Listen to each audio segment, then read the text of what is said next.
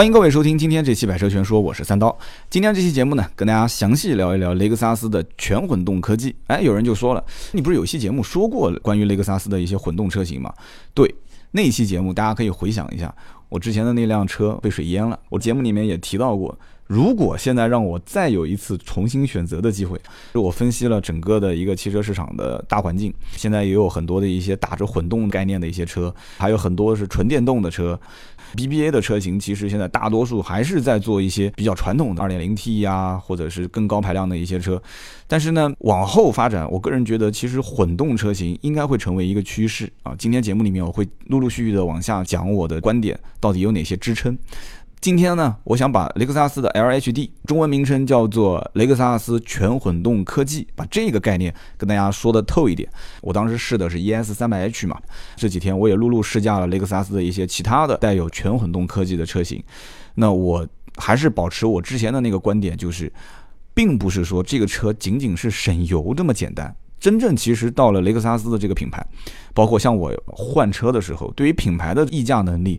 品牌的在社会上的社交属性，这是我肯定得要的。就是 BBA 的这个档次，那再往上，那我是需要它至少是在这个级别里面能像一张身份名片一样。车子就是面子嘛，就我之前一直在这么说。在这样的一个能承载着除了它的品牌的定位以外。有没有其他的一些东西？我觉得混合动力车型，特别是雷克萨斯的全混动科技的这种车型，它就像一张牌一样，打出去之后，或者说你开在路面上，很多人会认可带着 hybrid 这样的一个段英文的标识，啊，对于一些环保理念的先行啊，对于很多的一些你在社会当中承担的责任感啊，你所驾驶的这个车辆的品质，甚至定价定位，都和一些啊，哪怕就是豪华品牌的燃油车型是有所区分的。这样的一类车，我觉得还是很多人选它的一个比较现实的一个观点啊。那么很多人现在在中国还是不太了解，说哎，混合动力车到底是什么车？今天我们提到的概念叫做雷克萨斯全混合动力。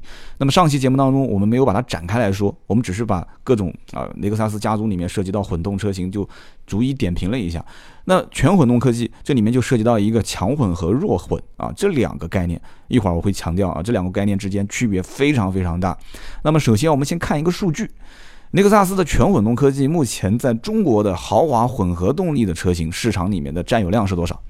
官方数据是百分之七十六点三，这是什么一个概念啊？一个品牌的车系在整个中国的豪华混合动力车市场上的占有量已经达到七十六点三，几乎就可以说是寡头垄断了。因为还有那么多的豪华品牌呢，混合动力车型只不过才占到了销量的百分之二十三点七啊！大家可以算一算，这是什么一个概念？大家就那么多品牌才分担了二十多的一个百分比，雷克萨斯一个品牌占到了百分之七十六点三。这也和很多方面有关。首先就是雷克萨斯在混合动力的这一方面的研发和投放市场的这个量产车型时间非常非常早。你可以看到，二零零五年就出了 RX 系列啊，然后你再往后去推，一会儿我们可以把整个的这一段历史可以稍微回顾一下。那么到二零一六年的十月份，全球的雷克萨斯的全混动车型的销量是多少？一百零八点五万。那换句话讲，就是说，现在可能中国很多老百姓还在问说。哎，这个混动车到底是要充电还是不要充电的？雷克萨斯的这个混动车型的电池到底开了多久之后要换呢？很多人还在问这个问题的时候，全球已经将近一百一十万人已经开上雷克萨斯的全混动科技的这种车型，甚至有人都可能已经是以旧换新了。但是回过头来说啊，在中国已经越来越多的人在选择雷克萨斯这个品牌的时候，会首选具有雷克萨斯全混动科技的车型。我前面已经提到了，就是选择混动车型，或者说选择雷克萨斯，它不仅仅是因为它省油，更多的还是一个社交符号化的一个认可。而且整个大家没有发现，就雷克萨斯它的整个设计就感觉很低调，但是呢，低调当中又有一点点内涵。曾经我我问别人，我说开个大奔好不好？他们就会说。啊，其实你戴个眼镜，看上去还是相对来讲有一点点像是做这个文化工作者，你还是比较适合买雷克萨斯。我问过很多人啊，然后呢，他们就觉得说雷克萨斯的描绘这个车主画像还是跟这个车有点像，就这个车本身从外形和内饰上，它的这个美感是不张扬的，就是不像现在有很多车还是比较张扬，设计的整个线条感啊，包括。整个一打开之后，内饰也是，就是呃，为了让你觉得它豪华而豪华，所以你可以看看每一辆雷克萨斯的车型，拉开车门之后，啊，包括它的缝线啊、拼接啊，还有包括做工啊，我觉得绝大多数人。看了第一眼就会觉得说，就像看房子一样的，就是用材用料好不好，做工好不好，就精致还是不精致嘛，有没有品质感？所以呢，很多人会觉得说，雷克萨斯的整个的内饰做工还是很讲究的啊。现在不是流行说叫工匠精神嘛，大概也就是这样了啊。那么目前市面上打混动车型概念的车特别多。所以这里面，我觉得首先在聊具体的雷克萨斯的家族车型之前呢，啊，还是要先了解一件事情，就是混动的概念，它一定是分成两大派系，一个呢叫做强混，一个呢叫做弱混。现在自媒体的文章啊、视频啊这些都很多，大家估计很多人也看过相应的文章，但是可能云里雾里的，只听说过，但不知道具体是什么情况。那今天可以跟大家就是在节目当中穿插着可以讲一讲这个概念啊。雷克萨斯全混动科技，它是属于强混。强混是什么概念呢？强混它是配备了一个叫能量控制单元，就是 PCU。这个能量控制单元非常关键，节目的后面我还会再细化的去讲一讲啊。然后还会有一个阿特金森循环的发动机，再加上一个叫电控无级变速箱，再加上它的一组这个镍氢电池。那么在豪华的混合动力市场当中，其实它这种车型是算独树一帜的，而且它目前这一套。混合动力系统应该说是目前市面上更先进的、更成熟的混合动力系统，因为不可以用最嘛。其实大家心里面都很清楚啊，雷克萨斯的整个的品质啊、返修率啊各方面都是极低的啊。那么它跟弱混之间到底是什么区别呢？雷克萨斯的全混动的科技就是它也是自己独家的，叫混联结构啊。什么叫混联结构呢？它可以使发动机还有电动机分别单独运行，给车辆提供动力。那么同时它也可以用两个动力同时去驱动车辆。那么有人讲说，那弱混难道不可以吗？弱混是用串联和并联两种方式，这种结构非常简单，它不可以说形成一个足够的合力啊？怎么去理解呢？就是一打火，发动机就会运转。但是大家知道，强混的车型，雷克萨斯的全混动科技，当你一点火启动的时候，其实它在起步阶段是靠电力驱动的，这一点一定要记得，这是强强混跟弱混一个非常非常大的区别。所以说，雷克萨斯的全混动科技其实是结合了很多的优点，节能方面。基本上目前来看的话，整个市面上雷克萨斯的全混动科技这一点是绝对的是强势啊。那么目前来看，中国的充电环境也是有限。因为大家都知道，当你要是买一辆需要去插电、去充电的话，那么目前来看，在国内你想在小区里面去做一个充电桩、建设充电桩，你也知道，你要首先得有个固定的车位才行啊，都很麻烦。所以呢，不只是我，是整个的现在的媒体圈啊，就是汽车的评论的这些圈子里面，大家都认为混合动力车型是目前当下。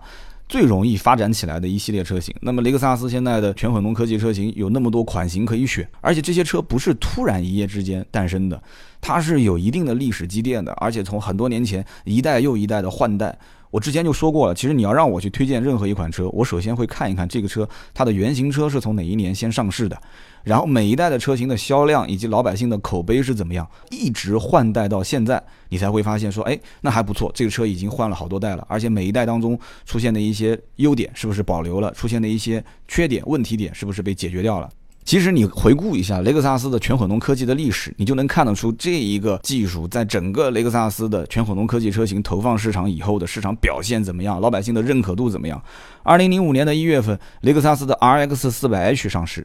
这个车呢就是雷克萨斯的全混动科技真正量产投放市场的第一辆车型。那么一直截止到二零一二年。七年的时间内，整个雷克萨斯全混动科技，它后来也是陆续投放了其他的一些车型，加在一起卖了五十多万辆。这个当中，其中二十五万多辆就是 RX 四百 H 跟四五零 H，就是一半以上的销量。那么也就可以这么理解，它就是雷克萨斯混动车型当中销量最高的车型。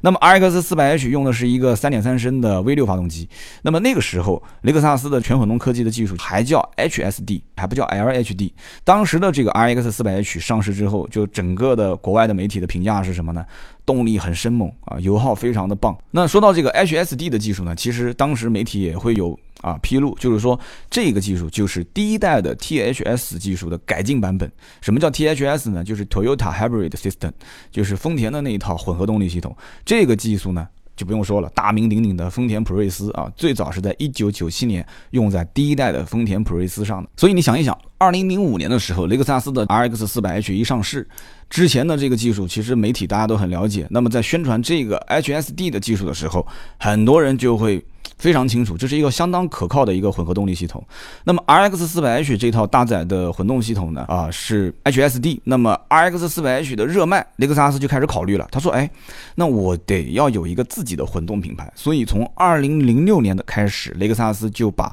运用在自己家车上的这个 HSD 的技术就统称为 LHD，就是我刚刚之前提到的叫雷克萨斯全混动科技。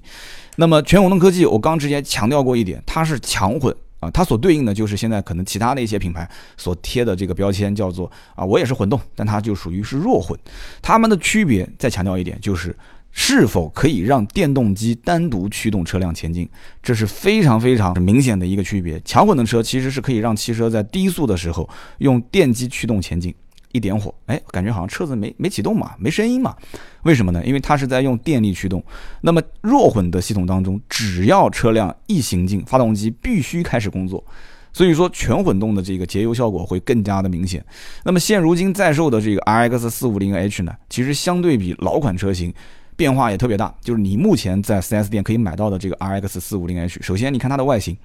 你再看看我刚刚跟你讲的之前那几代的老款的，它这个纺锤形的一个前进气格栅，然后一个 L 型的大灯，就整个造型是比较激进的啊，也是比较年轻化，然后线条也是更有力量感，整个线条用那种短线条跟长线条的配合。你再去看 RX 的 450H 的内饰啊，它的内饰用的是乌木，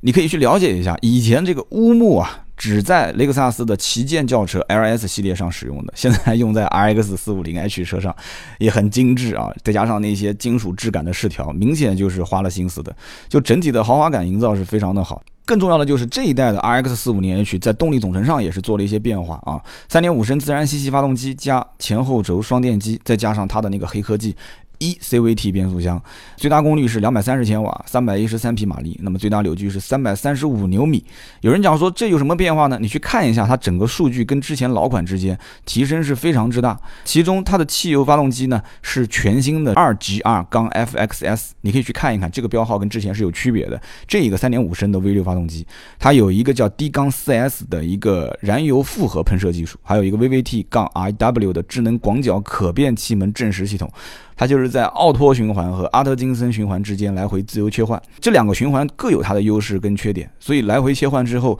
它可以取两种发动机运转模式之间的一些优点，会有一个不错的动力输出，也可以带来更好的燃油经济性。可以说这也算是一个非常大的一个改进了，是一个黑科技啊。二零一六款的雷克萨斯 RX 四五零 H 的整个车辆的车身长度比以前也增加了十毫米，相当于是一公分嘛，那么是四米七七。车身宽度呢增加了四公分，达到了一八八五啊，轴距也增加了二十五毫米，达到了二米七四。那么同时呢，这个整个车子转弯半径五点七米，这么大个车子五点七米的转弯半径也算是非常不错了啊。那么全新的雷克萨斯的 RX 四五零 H 的前后轮距啊增加了五十毫米，这样的话你可以看到，感觉两个轮胎又开始往啊车头跟车尾的位置有点延伸，就可以获得更为灵活、更为稳定的一个操控感受。RX 不管是现在外观尺寸还是内饰，你应该可以感觉到跟以前老款是有大幅度的提升啊，有点感觉像是从一个中型的 SUV 成为了一个中大型 SUV 啊。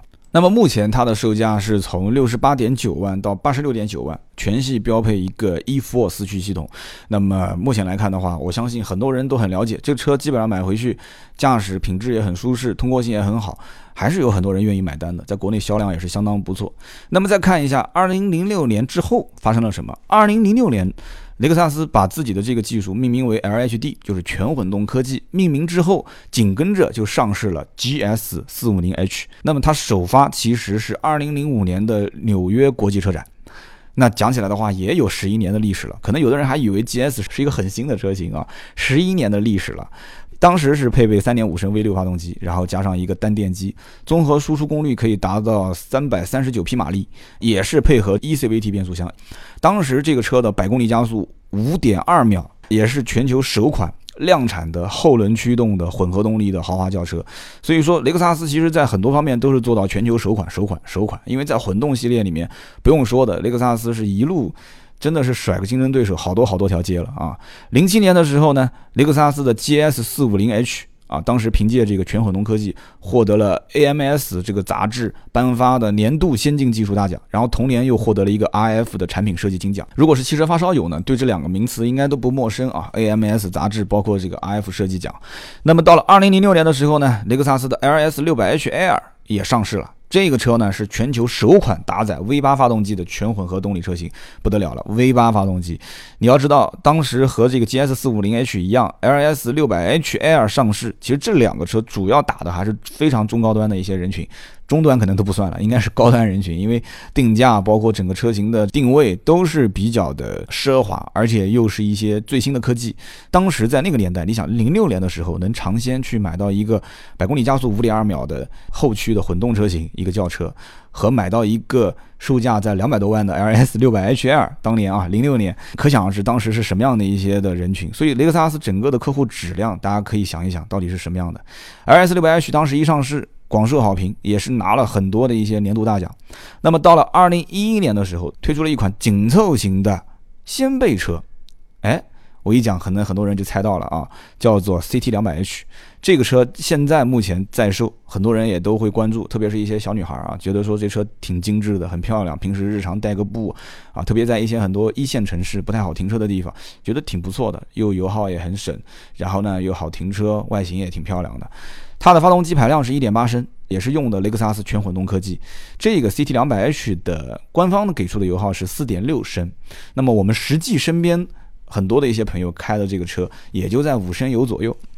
是非常非常省。你想一点八升排量的车能开到五升左右的油耗，那都是非常非常厉害了啊！二零一二年四月份，雷克萨斯办了一场活动，这个活动叫做什么呢？异乡游。从杭州开到北京，最终 CT 两百 H 的这个车型啊，有一个车主是用了四十三升的油，开了一千两百四十二公里，平均油耗三点四五升啊。在网上，我觉得那个雷克萨斯 CT 两百 H 的一个论坛很有意思，大家都在秀油耗啊，就把它当成一个游戏来玩。有很多车主都开到了三升多啊，就不知道他们是怎么开的。按道理讲，应该是越堵越省油啊，因为越堵的话，它越是在用电在开。CT 两百 H 呢是雷克萨斯售价最低的混合动力车型，他们主打是年轻时尚的一些。小白领啊，刚刚我也说了，在一线城市可能停车比较困难，然后对油耗呢，相对来讲也是有一些要求吧。那么更多的，他希望是一个豪华品牌的车，他希望是一个最起码让身边人看到说，哎，你买的这个车还是挺环保的。天天都说空气不好，空气不好，你看那我是以身作则，我买一个混混动车型，我是一个环保车型，所以很多女性车主还有一些白领都很喜欢。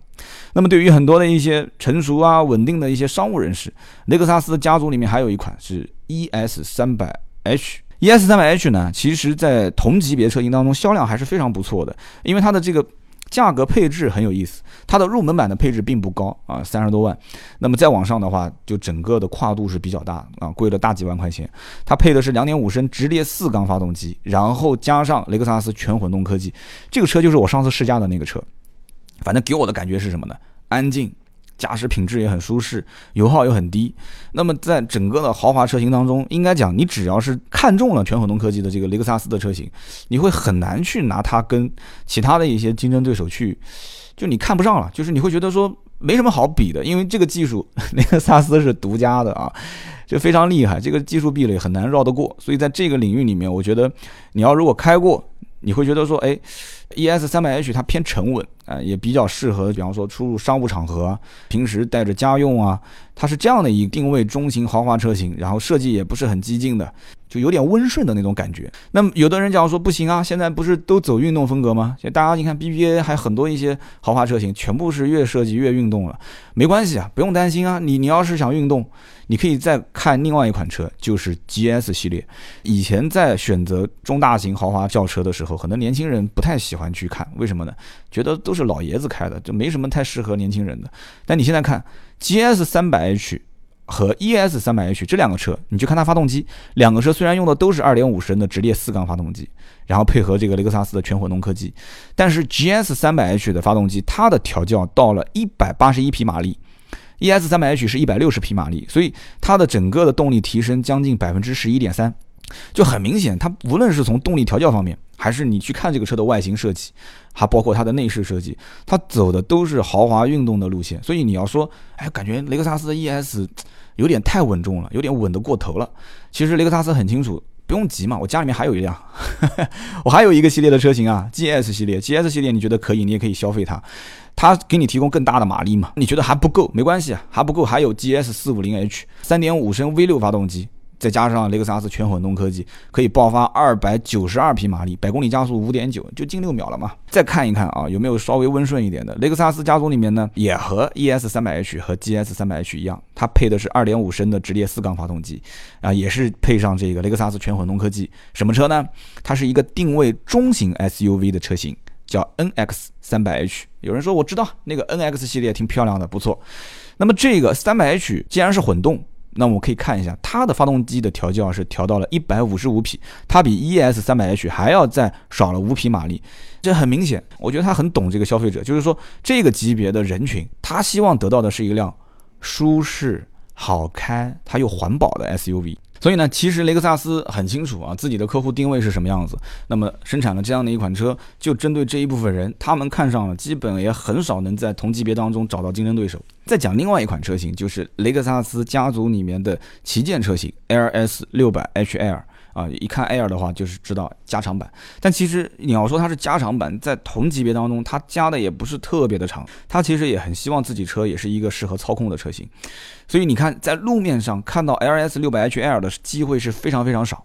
一方面原因呢，也跟这个车进口到国内的数量啊相对比较少有一定的关系。另一方面，这个车两百三十八点八万的售价。和它的这个外形比起来，实在是太低调了。不懂这个车的人可能会以为说它是一辆普通的大型的豪华轿车而已。稍微懂一点车的人，我相信啊，我平时不喜欢在路上拍一些豪车，但是我看到这个车，我喜欢多拍两张照片，因为比较稀有。再加上我也想看看坐在这车里面的人，或者说是开这个车的人是谁。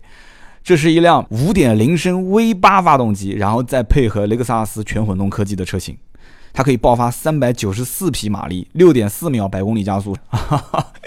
所以说，值得一提的是，同级别当中，雷克萨斯 LS 六百 H L 这个车也是最早使用 LED 大灯的车型。所以你看，现在陆陆续续大家在开始用 LED 大灯，人家很早很早就开始用了。这次呢，LS 六百 H L 也改了一次款啊，改款之后呢，也是变成了现在家族式的纺锤型的前脸。所以呢，现在很多一些年轻车主也开始关注这个车型了啊。我当时在论坛就看到一个南通的一个 LS 六百 H L 的车主在发帖，说他的整个购车的心路历程啊，就明显的看到出这个车主就是非常年轻的一个家族企业的接班人。其实，在混动车型当中，很多人都知道节油是它的一大的优势。那么，到底怎么节呢？雷克萨斯家族里面所有的混动车型的油耗为什么远低于同级别当中的一些普通燃油车型？其实有两点啊，需要跟大家强调的。首先呢，一个就是它可以让发动机直接节油。什么叫直接节油？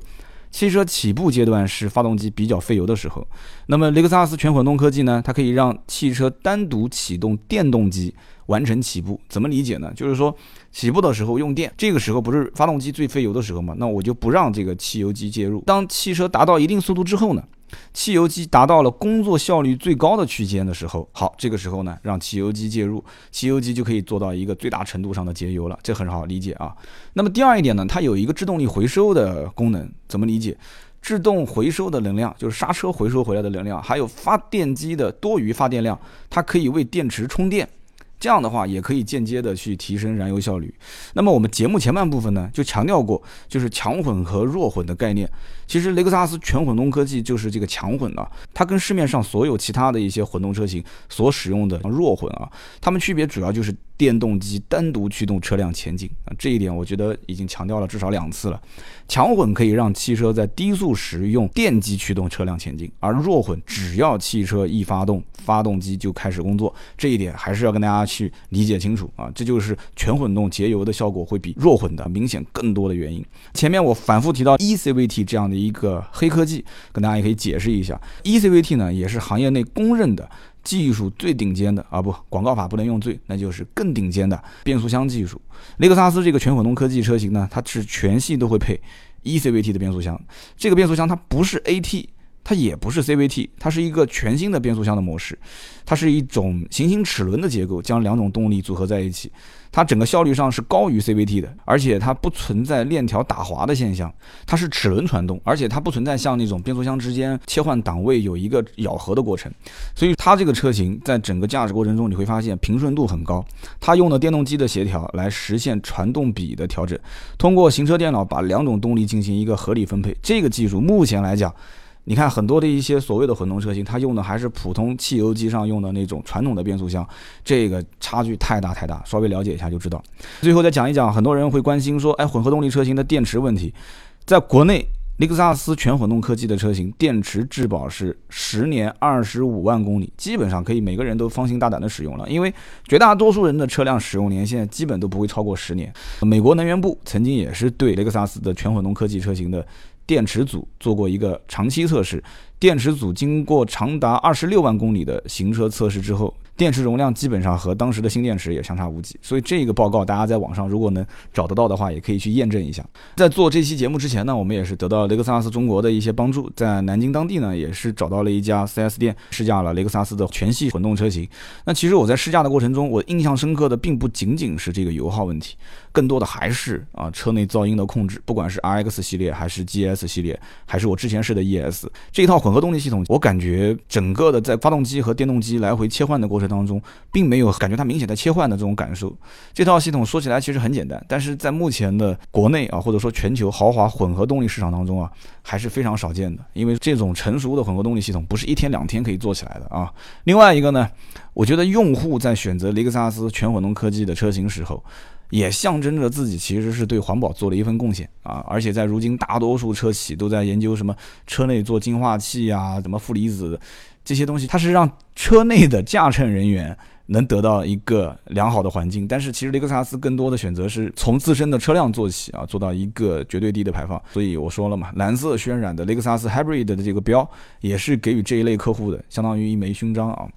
那么总体而言，雷克萨斯坚持到目前为止以进口的形式在国内销售，这也是对它品质的一个保障嘛。口碑一直都是优于同级别的其他车型。那无论是它的售后服务啊，还是这种极低的返修率啊。老客户的这个 NPS 就是净推荐值一直都是居高不下，所以说雷克萨斯的口碑呢也是靠老百姓口口相传而来的。有人讲啊，买雷克萨斯车型的车主是属于既想要满足驾驶的激情，然后又希望肩负一些环保的责任的这一类客户。用一句句广告语来总结就是。兼善天下者，方可兼得。哎，这挺有中国文化的。好，今天这期节目呢，我们聊到的是雷克萨斯的 LHD，也也就是雷克萨斯全混动科技。希望通过今天这一期的音频呢，能给大家一个更深入的了解。那么节目最后呢，大家可以通过点击下方的链接，跳转到百度地图，一起参与雷克萨斯的全混动科技逆美合一驱散雾霾的活动，将有更多的好礼可以等待你哦。欢迎踊跃的参与。今天这期节目就到这里，我们下期接着聊，拜拜。